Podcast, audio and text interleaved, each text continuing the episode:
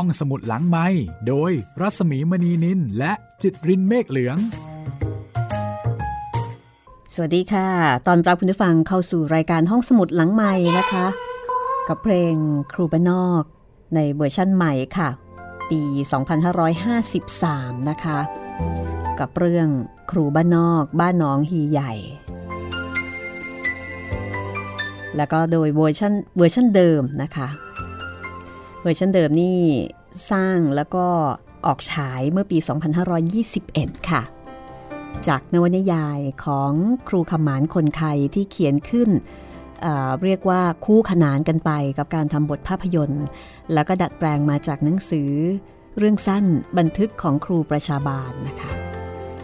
แล้วก็กลายเป็นภาพยนตร์ที่โด่งดังเป็นตำนานของครูบ้านนอก ครูอีสาน ครูปิยะ แล้วก็ทำให้ปิยะตระกูลราช โด่งดังแล้วก็เป็นที่รู้จักในวงการมาถึงปัจจุบัน วันนี้รายการห้องสมุดหลังใหม่นะคะนำเสนอเรื่องราวจากนวนิยายครูบ้านนอก มาเป็นตอนที่ 4 แล้วค่ะ วันนี้ครูบ้านนอกของ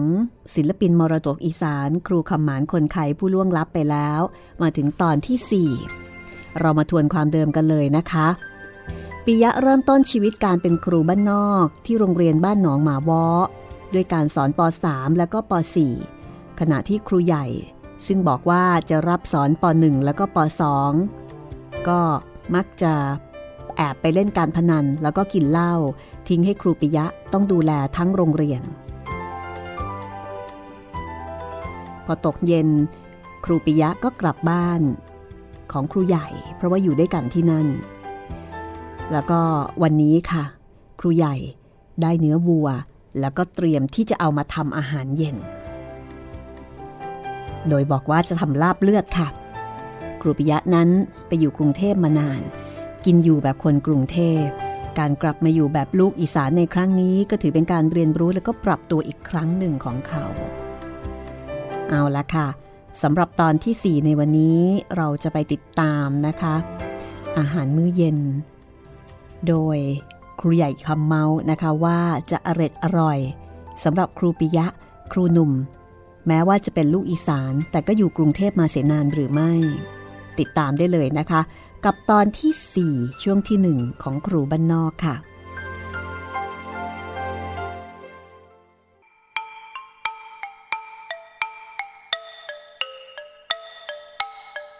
ครูใหญ่ลงมือทำครัวนะคะ เนื้อที่ได้มาเป็นเนื้อสัน แล้วก็เนื้อขาได้มาอย่างละไม่มากนะัก ก็หั่นเป็นชิ้นบางๆ ใส่ไว้ในชามใหญ่ แล้วก็เทน้ำเพี้ย เพี้ยคือน้ำย่อย ซึ่งจริงๆแล้วคืออาหารที่วัวย่อยแล้ว พร้อมจะส่งไปเลี้ยงร่างกาย เป็นน้ำสีเขียวๆอยู่ในลำไส้ เป็นลำไส้เล็กด้วยนะคะ แล้วก็มีรสขม รูใหญ่ก็เอาน้ำเพี้ย คลุกเนื้อที่หั่นทิ้งไว้ในชาม ยังไม่ต้องใส่อะไรลงไป นอกจากเครื่องในที่หั่นบางๆ โรยลงไปบนเนื้อ จากนั้นก็โรยเครื่องปรุงต่างๆ ลงไปกะสัดส่วนให้พอดี มีน้ำปลาร้า พริกสดหั่นบางๆ หัวหอมสดหั่นเป็นแว่น ใบมะกรูดหั่นฝอย บีบมะนาวลงไป และที่ขาดไม่ได้สำหรับการทำลาบเลือด ก็คือข้าวคั่วข้าวสารที่คั่วให้สุกเหลืองหอม เอามาตำหรือว่าบดให้ละเอียด เมื่อใส่เครื่องปรุงดังกล่าวครบแล้ว ก็ใช้มือคนทุกอย่างให้เข้ากัน ส่วนใบสะระแหน่นั้นจะใส่พร้อมกับเครื่องปรุง หรือว่าจะใส่ทีหลังก็ได้ ส่วนเลือดสดๆก็ใส่ลงไปในขั้นตอนนี้เลย ลาบเลือดที่ใช้วิธีหั่นเนื้อเป็นชิ้นบางๆ แทนการสับให้ละเอียดเรียกว่าซกเล็ก เพราะตามปกติ ลาบต้องสับเนื้อให้ละเอียด การปรุงลาบของครูใหญ่ใช้เวลาสั้นแล้วก็รวดเร็ว เพราะว่าเครื่องปรุงต่างๆ เนี่ยเตรียมพร้อมอยู่แล้ว จะเสียเวลาก็อีตอนหั่นเนื้อแล้วก็เตรียมเครื่องปรุง คือขั้นตอนการปรุงนั้นค่อนข้างจะเรียบง่าย แต่ว่ามันจะจุกจิกอีตอนเตรียมเครื่องปรุง เมื่อทำลาบเสร็จไปเรียบร้อย ครูใหญ่คำเมาก็ไปอาบน้ำเปลี่ยนเสื้อผ้าเป็นนุ่งสรงไหม แต่ว่าไม่ใส่เสื้อ อีสีซึ่งเป็นเด็กคนใช้ก็ปูเสื่อไว้ลงที่ระเบียง ยกชามลาบเลือดออกมาปิยะก็ช่วยยกกระติบข้าว ในขณะที่เมียครูก็ง่วนอยู่กับการปรุงต้มเนื้อ แล้วก็ตักใส่ชามยกมา ครูใหญ่ยกโถเหล้ายาดองออกมาตักใส่จอกเล็ก ๆ แล้วก็ดื่มอย่างรวดเร็ว แล้วก็ตักอีกจอกหนึ่งรินให้กับปิยะโดยบอกว่าอ้าวนี่ยาเจริญอาหารเหล้าดองน้ำผึ้งรวง กระเพาะเบ่นแล้วก็กระเพาะตะหลุง ฟังแล้วอาจจะงงนะดิฉันเองก็งงเหมือนกัน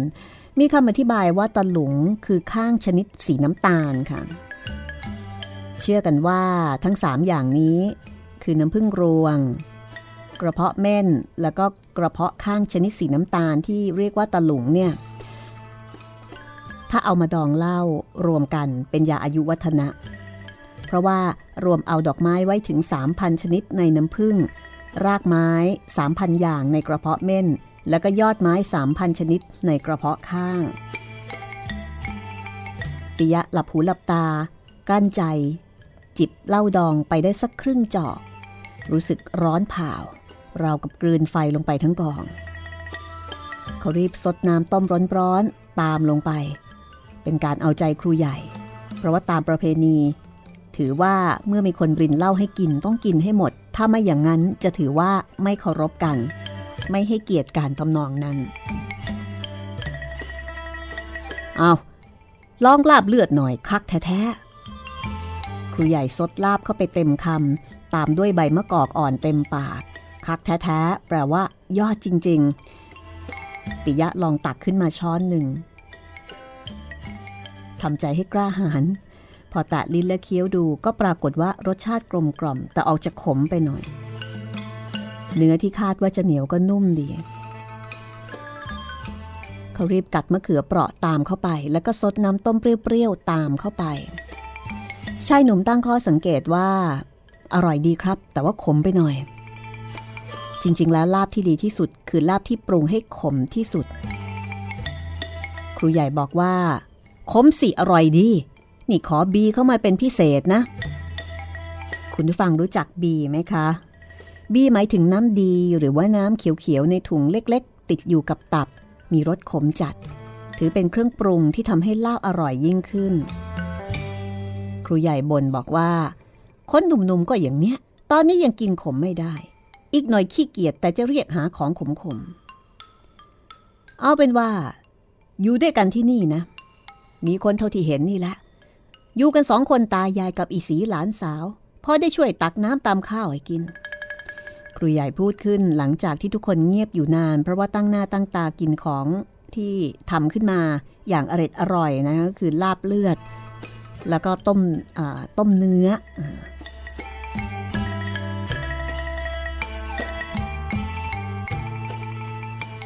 ปิยะสงสัยว่าแล้วลูกครูใหญ่ล่ะ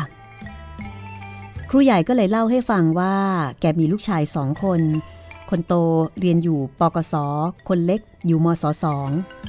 ทั้งสองคนอยู่กับอาที่อุบลราชธานีหมายถึงตัวจังหวัดอุบลราชธานี มันไม่ค่อยจะมาบ้านเพราะ เวลาปิดเทอมก็มาครั้งละสี่ห้าวัน มันบอกว่าไม่สะดวกสบายเหมือนอยู่ในเมือง เด็กทุกวันนี้ไม่รู้เป็นยังไง ยิ่งเรียนสูงก็ยิ่งหนีไกลบ้านนอกปิยะก็ถามว่าแล้วครูใหญ่ทำนาด้วยหรือเปล่า เพราะว่าครูส่วนมากตามบ้านนอกเนี่ย มักจะมีอาชีพทำนาเป็นอาชีพรอง เมียครูใหญ่ก็ชิงพูดบอกว่า โอ้ย เอาแรงที่ไหนไปทำให้พวกลูกหลานก็ทำ อได้ขอแบ่งข้าวกิน ไม่ต้องซื้อข้าวกระสอบกิน ถึงคราวปิดเทอมก็ไปช่วยเขาบ้าง แต่ก่อนเคยจ้างคนงานลูกจ้างมาทำเดี๋ยวนี้ไม่เอาแล้วรำคาญต้องเอาอกเอาใจ มีลูกจ้างแต่ละคน ยังก็มีนายที่เราต้องคอยง้อเอาใจ ตอนนี้ครูใหญ่ชวนปิยะอยู่ด้วยกันกินด้วยกัน ทีนี้ปิยะก็เป็นฝ่ายพูดถึงเรื่อง ค่ากินค่าอยู่ เพราะว่าการจะมากินอยู่กับครอบครัวใดก็ตาม ถือเป็นการสร้างภาระให้แก่เขา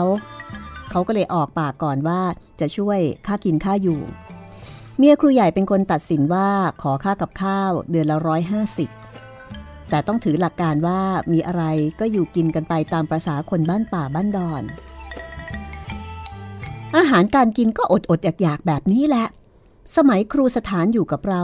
รายนั้น ขยันออกหาปูหาปลากับชาวบ้าน มีอะไรก็ช่วยกันทำกิน เมียครูใหญ่กล่าวถึงครูสถาน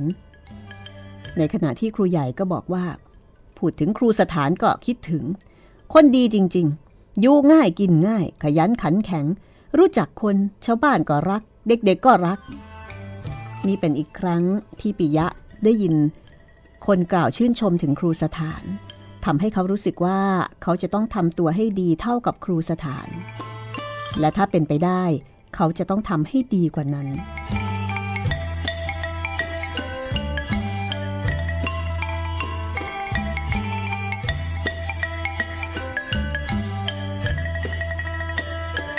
ชีวิตครูบ้านนอกของครูปิยะก็เริ่มที่จะชัดเจนขึ้น มีที่อยู่แล้วก็มีที่กิน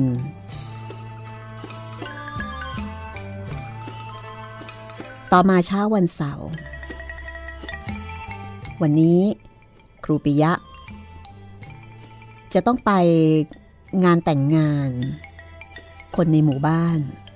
แล้วก็เป็นคนสำคัญซะด้วย นั่นก็คือเป็นงานแต่งงาน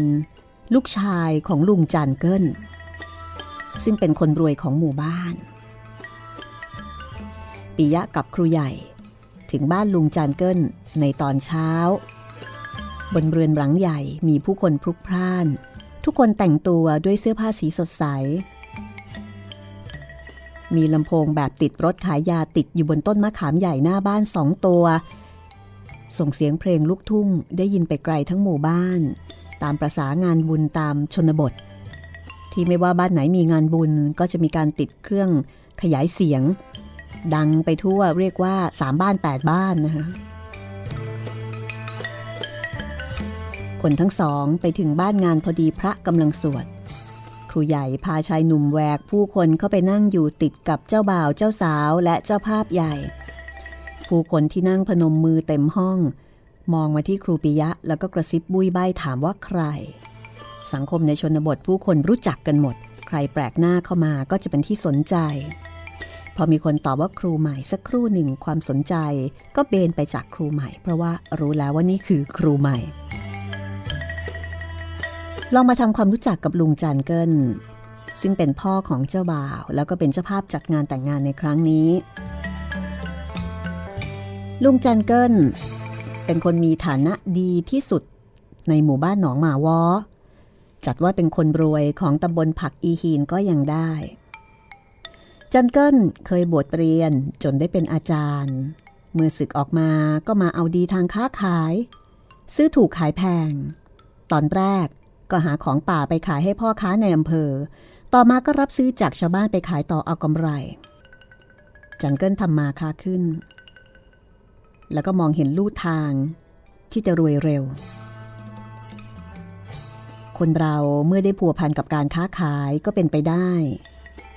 ที่นิสัยจะเปลี่ยนไป มีความโลภมากขึ้น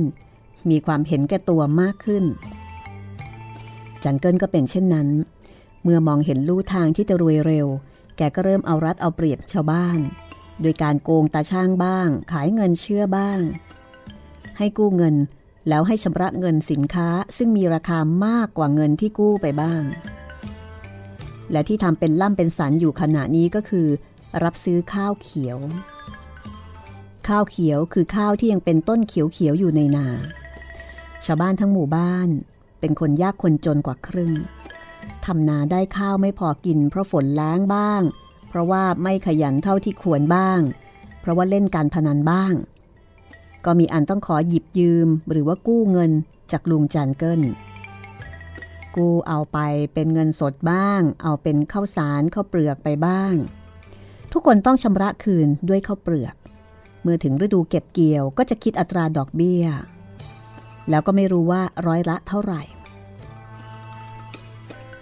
จันเกิลบอกว่าคำนวณอย่างนี้ก็แล้วกัน คือเอาเงินไปร้อยบาทในเดือนพฤษภาคม ต้องใช้เป็นข้าวเปลือก1 0 0 0 0แสนคือ 10 หมื่นหรือว่า 120 กิโลกรัมในเดือนธันวาคม ซึ่งในเวลานั้นจะขายข้าวเปลือกได้อย่างน้อย 200 บาท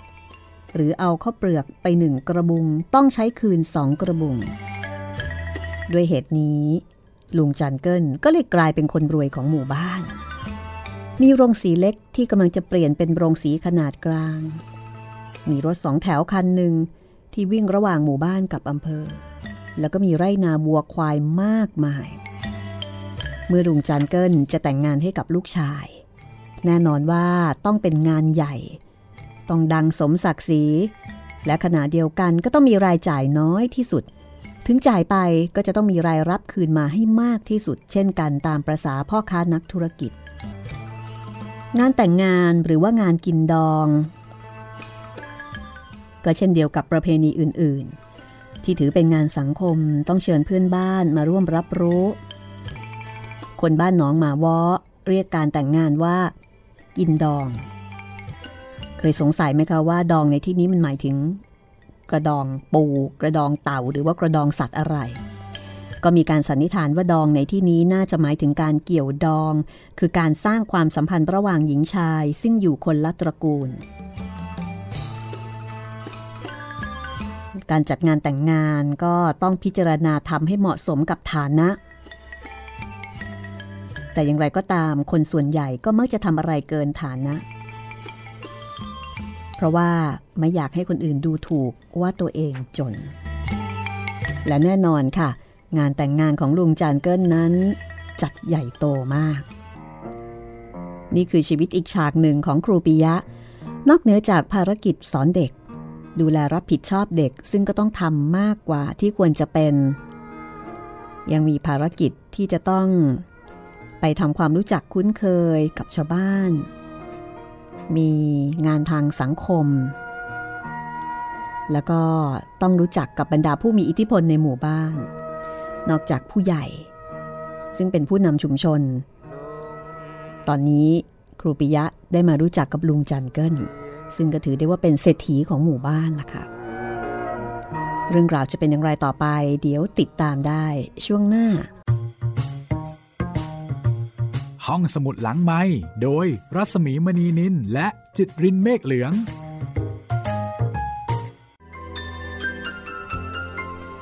คุณกำลังติดตามรายการห้องสมุดหลังใหม่นะคะ อยู่กับดิฉันรัศมีมณีนิน ในช่วงที่สองของตอนที่ 4 ค่ะ ผลงานของครูคำหมานคนไทย ศิลปินมรดกอีสาน กับเรื่องครูบ้านนอก และคุณฟังก็สามารถติดตามฟังเรื่องราวของครูปิยะ จากตอนที่ 1 ถึงตอนที่ 4 ได้ที่นี่ค่ะแล้วก็จะเล่าไปเรื่อย ๆ นะคะ ถ่ายทอดจากนวนิยาย ที่เคยนำไปทำเป็นภาพยนตร์แล้วก็โด่งดังมาแล้ว ในปี 2521 แล้วก็ในปี 2553 กับครั้งที่สองในชื่อว่าครูบ้านนอก บ้านหนองฮีใหญ่ แต่ตอนนี้ในนวนิยาย ชีวิตการเป็นครูบ้านนอกของครูปิยะเพิ่งจะเริ่มต้นขึ้นนะคะ เหมือนกับว่าเราได้ย้อนอดีต ไปติดตามชีวิตของครูชนบทอีสาน ในช่วงปี 2521 ราวๆ นั้นนะคะ ได้เห็นความทุรกันดารความแห้งแล้ง ความลำบากของการเป็นครูบ้านนอก และเดี๋ยวก็จะมีประเด็นเรื่องของการขัดแย้งกับผู้มีอิทธิพลท้องถิ่นด้วย แต่ตอนนี้นะคะครูปิยะของเราก็ไปเข้าร่วมกิจกรรมของท้องถิ่นนั่นก็คืองานแต่งงาน ซึ่งก็เป็นธรรมดาที่คนเป็นครูเนี่ยจะต้องไปร่วมงาน ไปทำความคุ้นเคย ไปฝากเนื้อฝากตัวกับคนสำคัญ กับบรรดาเซนลงเซนเล็บของหมู่บ้านนะคะ ตอนนี้มาร่วมงานแต่งครูปิยะจะเจอเจออะไรบ้าง จะได้เรียนรู้อะไรบ้าง ติดตามต่อได้เลยนะคะ กับตอนที่ 4 ช่วงที่ 2 ครูบ้านนอกค่ะ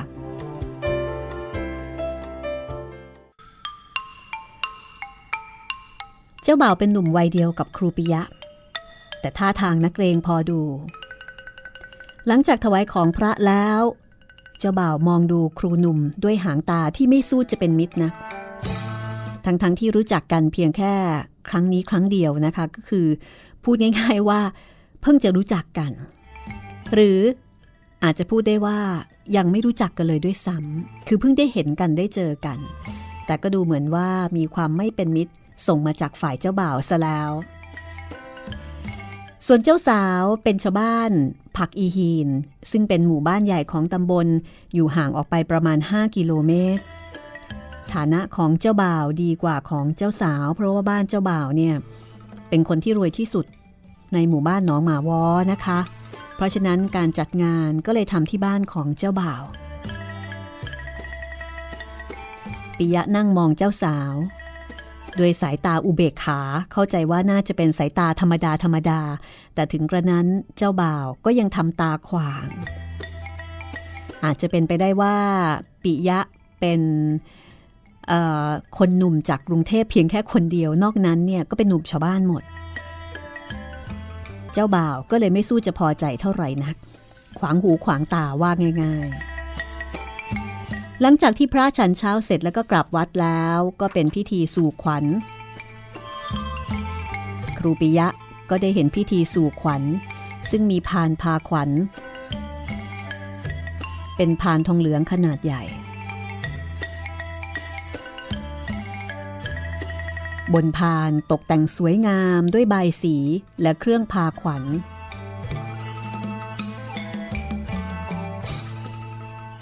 นั่นก็คือใบตองที่ทำเป็นกรวยหลายชั้นตั้งซ้อนๆกันขึ้น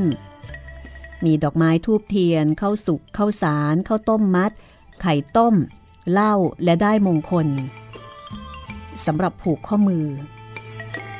หรือที่เรียกกันว่าฝ้ายผูกแขน ทั้งหมดนี้ตกแต่งไว้แล้วในห้องหนึ่ง เมื่อพระลงจากบ้านไปแล้ว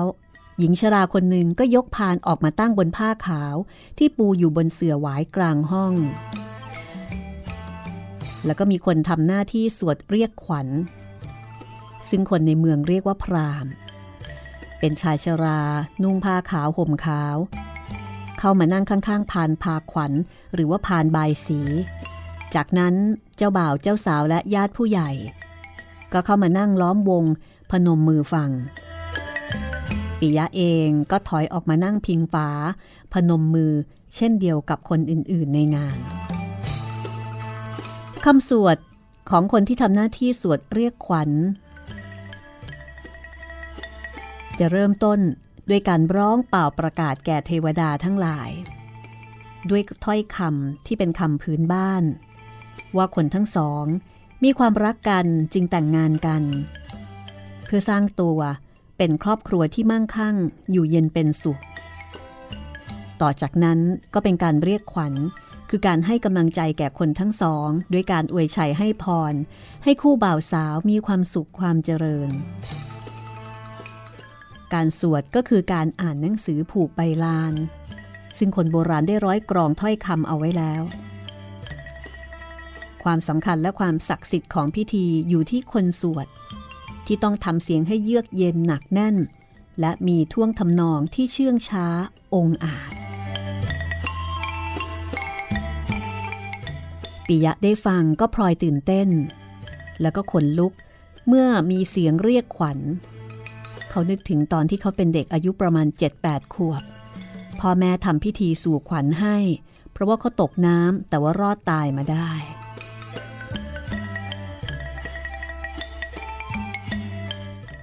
เมื่อผู้ทำพิธีในงาน สวดเรียกขวัญจบ ก็มีการผ่าไข่ไก่ต้มจากพานพาขวัญ แล้วก็ให้เจ้าบ่าวป้อนเจ้าสาวต่อหน้าคนทั้งหลาย และจากนั้นก็เป็นการผูกข้อต่อแขน คือการเอาได้ผูกข้อมือ ให้เจ้าบ่าวเจ้าสาว ของเดิมจริง ๆ นั้น เอาได้เปล่าๆผูก แต่สมัยใหม่จะเอาแบงค์ใบละ 20 หรือว่าใบละร้อย ผูกให้ตามฐานะของผู้ไปร่วมงาน โดยถือว่า เงินที่ผูกแขนให้จะตกเป็นของเจ้าบ่าว เจ้าสาว ซึ่งพ่อแม่หรือว่าคนอื่นจะเอาไปแบ่งปัน หรือว่าหักเป็นค่าใช้จ่ายต่างๆ ไม่ได้ ก็ดีนะคะพิธีนี้ ใครอยากให้เงินเจ้าบ่าวเจ้าสาวอย่างไรก็ให้กันตอนนี้ ครูใหญ่หันหน้ามาเรียกปิยะว่า มานี่สิ มาผูกแขนให้เจ้าบ่าวเจ้าสาวหน่อย ปิยะรับได้สีขาวที่ตัดไว้ประมาณคืบกว่าๆจากครูใหญ่ ตอนนี้ใครต่อใครกำลังรุมหน้ารุมหลัง เพื่อผูกข้อมือให้กับเจ้าบ่าวเจ้าสาว ใครชอบใครก็ผูกให้คนนั้น หรือว่าจะผูกให้ทั้งสองคนก็ได้ วิธีผูกแขนก็คือเอาได้ไปช้อน ใต้ข้อมือข้างขวา ดึงปลายทั้งสองมาจรดกัน แล้วก็ผูกเป็นปมไว้ไม่ให้ได้หลุดจากข้อมือ ในระหว่างที่ผูกก็ให้กล่าวคำอวยชัยให้พรตามแต่จะนึกได้ ขณะเดียวกันคนอื่นๆ ที่อยู่ใกล้เคียงก็ต้องเอามือแตะข้อศอกของผู้ที่กำลังผูกเป็นการแสดงการมีส่วนร่วม ปิยะขยับไปหาเจ้าสาว ซึ่งเหงื่อแตกไหลลงมาตามหน้าผาก จนต้องมีคนซับให้ เขาช้อนได้เข้าใต้ข้อมือซ้ายของเจ้าสาวแล้วผูก พร้อมกับกล่าวเบาๆว่า ขอให้คุณมีความสุขสมบูรณ์ แล้วก็มั่งคั่งร่ำรวยยิ่งยิ่งขึ้นไปเทินเจ้าสาวกล่าวขอบคุณแล้วก็หลบสายตาเข้าอย่างคุยเขิน โดยที่ทั้งคู่มิได้ระแวงเลยว่า เจ้าบ่าวกำลังชำเลืองหางตามามองด้วยความไม่พอใจ หลังจากนั้นอาหารถูกลำเลียงออกมาจากครัว มีลาบและแกงเป็นพื้น แขกที่มาร่วมงานก็ตั้งวงขึ้นวงละห้าหกคน ปิยะและครูใหญ่ อยู่วงเดียวกับผู้ใหญ่บ้าน ซึ่งอยู่ใกล้ๆกับวงของเจ้าภาพ และเจ้าบ่าวเจ้าสาว ครูใหญ่แนะนำให้เขารู้จักกับลุงจานเกิลและนางคำล่าผู้เป็นเมียพร้อมทั้งเจ้าสาวในเวลาเดียวกัน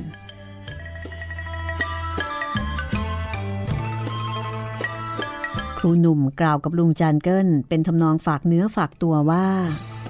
ผมขอฝากตัวเป็นลูกเป็นหลานด้วยนะครับ ก็ดีแล้ว ที่นี่ไม่มีอะไรหรอก ถ้าทำตัวดีคนก็รักข้าหาบดีแห่งบ้านน้องมาวอกล่าวเรียบๆคิดว่าคงจะมาอยู่กับพวกเรานานๆ แต่ที่ผ่านมาครูบ้านอื่นมาอยู่ที่นี่ไม่ค่อยนาน ทิดกาดผู้เป็นเจ้าบ่าวพูดยิ้มยิ้ม ในวงอาหารที่งานแต่งงานปิยะถูกขยันขยอให้ดื่ม เขาต้องจำใจหลับหูหลับตาดื่ม ยิ่งดื่มได้ คนก็ยิ่งยื่นแก้วเหล้ามาให้ไม่ขาดสาย แม้ว่าจะเป็นแก้วเหล้าแห่งไมตรี แต่ชายหนุ่มเห็นว่านี่เป็นการฆ่ากันทางอ้อมมากกว่า หลังจากที่ตาลายทำท่าจะเมาแล้ว เขาก็ขอตัวกลับก่อนครูใหญ่ สองสัปดาห์แรกของการเป็นครูโรงเรียนบ้านหนองมาวอปิยะต้องรับหน้าที่ครูคนเดียวของโรงเรียนเกือบทุกวัน ครูใหญ่มีธุระต้องไปราชการที่อำเภอบ้าง ไปประชุมกลุ่มโรงเรียนบ้าง บางทีก็หายไปเฉยๆสักครึ่งวันบ้าง ครั้งหนึ่ง ครูปิยะอดที่จะถามนักเรียนไม่ได้ว่า เคยเป็นอย่างนี้มาก่อนหรือเปล่า เจ้าเขียวซึ่งเป็นลูกของผู้ใหญ่เหลือก็บอกว่า ครูใหญ่ไม่ค่อยเด็ดสอนหรอกครับ แต่ก่อนมีแต่ครูสถานกับครูนิพาที่สอน ครูใหญ่มีแต่ไปอำเภอ บางทีก็ไปเล่นไพ่เล่นโบกครับ ปิยะตกใจ นี่พวกเธอ อย่าพูดถึงครูใหญ่อย่างนั้นสิ เธอเคยเห็นกันเหรอ เคยเห็นครับ พวกเล่นโบก ตั้งวงเล่นกันทุกวันตอนบ่าย ใกล้ๆโรงเรียนนี่เอง จากคำพูดของเจ้าเขียวทำให้ครูหนุ่มพอจะเดาอะไรต่อมิอะไรได้บ้าง จึงได้แต่วางแผนอยู่ในใจ ในวันรุ่งขึ้น ปิยะรีบกินข้าวเช้า โดยไม่รอครูใหญ่ อาหารเช้าของเขา คือไข่เป็ดต้มเป็นยางมะตูม คลุกน้ำปลาหรือปลาร้า ใช้ปั้นข้าวเหนียวจิ้มกิน ไข่สองฟองก็อิ่มไปจนถึงเที่ยงวัน เสร็จแล้วเขาก็รีบไปโรงเรียนโดยไม่รอครูใหญ่เช่นกันเจ็ดนาฬิกาเข้าไปถึงโรงเรียนพบว่ามีนักเรียนมาแล้วหลายคน ชายหนุ่มเรียกเด็กๆ มาช่วยกันทำความสะอาดบริเวณอาคารเรียน โดยใช้ไม้กวาดทางมะพร้าวกวาดเศษกระดาษ แล้วก็ขยะออกจากใต้โต๊ะมานั่ง แล้วก็ให้เด็กๆ ตักตักขยะไปทิ้งที่หลุม พอเสร็จเรียบร้อยก็เรียกเด็กๆ มาจับกลุ่มบนดินทรายใต้ชายคาโรงเรียน แล้วก็เล่านิทานให้เด็กๆ ฟังสองสามเรื่อง จากนั้นก็ปล่อยให้เด็กไปเล่นตามลำพัง วันรุ่งขึ้นปิยะก็ทำอย่างเดิม ปรากฏว่ามีเด็กมาฟังนิทานมากขึ้น พวกที่เพิ่งมาถึงโรงเรียนก็รีบเข้ามาร่วมกลุ่มฟังนิทาน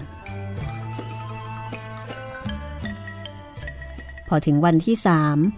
หลังจากเล่านิทานแล้วปิยะก็เริ่มชวนเด็กร้องเพลง ให้เด็กร้องเพลงที่เขาร้องได้ จากนั้น ก็เริ่มสอนเพลงใหม่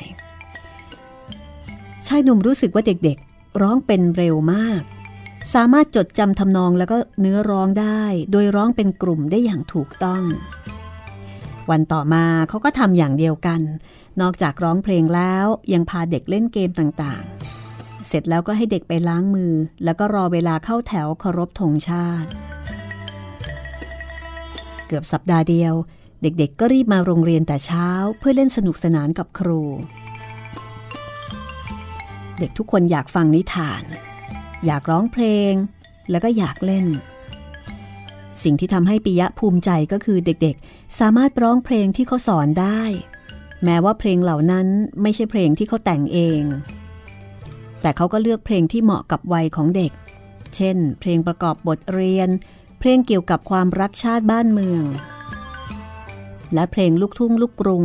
ซึ่งเป็นที่นิยมในเวลานี้ นอกจากนี้เขายังถือโอกาสอบรมเรื่องจัญญามารยาทแก่นักเรียน ในการจัดกลุ่มสนใจตอนเช้าอีกด้วย ครูใหญ่คำเมาส์พอใจในครูหนุ่มคนใหม่อย่างยิ่ง ถึงกับเอ่ยชมครูปิยะในตอนเช้าวันหนึ่งว่า ได้ครูอย่างนี้พ่อก็เบาใจ เด็กบ้านเราว่านอนสอนง่าย ไม่ชอบขาดเรียน ดีแล้วก็ทำต่อไปเถิด ผมคิดว่าจะทำเล่นๆ เป็นการเสริมความรู้แก่นักเรียนที่มาเช้าๆ เอาจริงเข้า กลายเป็นว่า ผมต้องทำให้นักเรียนรีบมาเรียนแต่เช้าทุกคน อย่างนี้ไม่ทำให้ผู้ปกครองเดือดร้อนหรือครับ ครูใหญ่บอกว่า โอ้ยไม่รอกเขากลับชอบใจซะอีก ปิยะรู้ไหม เด็กๆอยู่บ้านกวนใจพ่อแม่เขาอยากให้เราสอนทั้งวันเสาร์วันอาทิตย์เสียด้วยซ้ำแต่ว่าปิยะต้องมาโรงเรียนแต่เช้า ระยะทางก็ไม่ใช่ใกล้ เอางี้ก็แล้วกัน เอาจักรยานเก่าๆที่อยู่ใต้ถุนบ้านไปซ่อมขี่จะดีไหม รู้สึกว่าโครงยังดีอยู่เลย เพียงแต่ซื้อยางมาเปลี่ยนก็คงจะขี่ได้ รถของพ่อเอง ใช้มาตั้งแต่เริ่มเป็นครูพอซื้อมอเตอร์ไซค์ก็ลืมของเก่าไป ครับ เย็นนี้ผมจะดูว่าต้องซ่อมอะไรบ้าง ผมมองจักรยานคันนี้มาหลายวันแล้ว ว่าจะออกปากขอก็เกรงใจ ปิยะซ่อนความดีใจเอาไว้ในหน้า วันจันทร์ต่อมา ปิยะก็ได้จักรยานไอ้โกรงเป็นพาหนะ ตอนนี้ชายหนุ่มไม่ต้องเดินหรือว่านั่งซ้อนท้ายมอเตอร์ไซค์ครูใหญ่อีกแล้ว ไอ้โกรงที่ว่าเป็นรถจักรยานฝรั่งรุ่นเก่า โครงแข็งแรง เขาเปลี่ยนยางทั้งสองเส้น ติดเบรกแล้วก็ใส่ตะแกรงท้าย เมื่อขับขี่ผ่านหมู่บ้าน ใครๆก็ชมว่าช่างสมกันดีแท้ เพราะว่ารถก็สูง คนก็สูง เช้าวันนี้เมื่อมาถึงแล้วก็รวมกลุ่มนักเรียนทำกิจกรรมต่างๆ แล้วก็ร่วมกันร้องเพลงอย่างที่เคย ปิยะสังเกตเห็นว่า มีชายคนหนึ่งมาด้อมด้อมมองมองอยู่ด้านหลังโรงเรียน แล้วก็ยืนเพ่งมองมาทางโรงเรียนนานจนผิดสังเกต ปิยะถามเด็กนักเรียน นี่พวกเธอรู้ไหม นั่นใครอะ่ะมายืนอยู่ตรงนั้นตั้งนานแล้ว เด็กๆมองตาม แล้วก็พากันหัวเราะ เด็กคนหนึ่งบอกว่า จันเคนผีบ้าครับคุณครูจันเคนผีบ้าอีกแล้ว ปิยะรู้สึกว่าเขาควรจะไปพบชายคนนี้เสียที หลังจากผัดวันประกันพรุ่งกับตนเองมาหลายวันแล้ว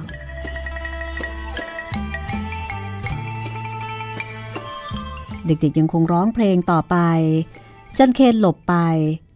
เมื่อรู้ว่าถูกมอง ผู้ใหญ่มาถึงเมื่อสองโมงกว่าๆพอจอดรถ ครูใหญ่ก็ยิ้มอย่างอารมณ์ดี แล้วก็บอกว่า เราได้ครูมาอีกคนแล้วปิยะ ใครกันครับ หลานสาวพ่อเอง รู้สึกว่าจะบรรจุรุ่นเดียวกับปิยะนั่นแหละ บรรจุไปลงที่บ้านดอนเห็นอ้ม เกือบจะติดชายแดนนะ ทีนี้พ่อเข้ามาขอนายอำเภอให้ช่วยย้ายให้ ทางอำเภอก็ทำไม่ได้ เพราะว่าเพิ่งบรรจุใหม่ ในที่สุดก็ตกลงเอาลงที่นี่ ให้อยู่กับพ่อ พ่อเขาก็พอใจ คงเป็นผู้หญิง ใช่ เย็นนี้เขาจะมาถึง พ่อเพิ่งได้รับจดหมายเมื่อสักครู่นี่เอง เขาฝากมากับรถเมื่อวานนี้ แต่ไอ้กาดคนขับมันลืมเอาให้ เมื่อมีเรื่องของครูคนใหม่ ซึ่งเป็นผู้หญิงปิยะเริ่มมองเห็นปัญหาเกี่ยวกับเรื่องที่อยู่อาศัย เพราะว่าบ้านของครูใหญ่นั้นมีอยู่แค่ห้องเดียว หมายถึงว่า ถ้าไม่นับห้องของเจ้าของบ้าน ห้องที่วางอยู่ก็มีเพียงแค่ห้องเดียว เพราะฉะนั้นเป็นไปไม่ได้ ที่เขาจะอยู่ร่วมห้องเดียวกับผู้ที่มาใหม่ ซึ่งเป็นครูผู้หญิง เขาจำเป็นจะต้องย้ายบ้านพัก หรือถ้าหากจะอยู่บ้านครูใหญ่ต่อไป เขาก็คงจะต้องนอนที่ระเบียง ซึ่งแม้ว่าเขาจะนอนได้ แต่มันก็คงไม่สะดวกใจทุกฝ่ายเท่าไหร่นัก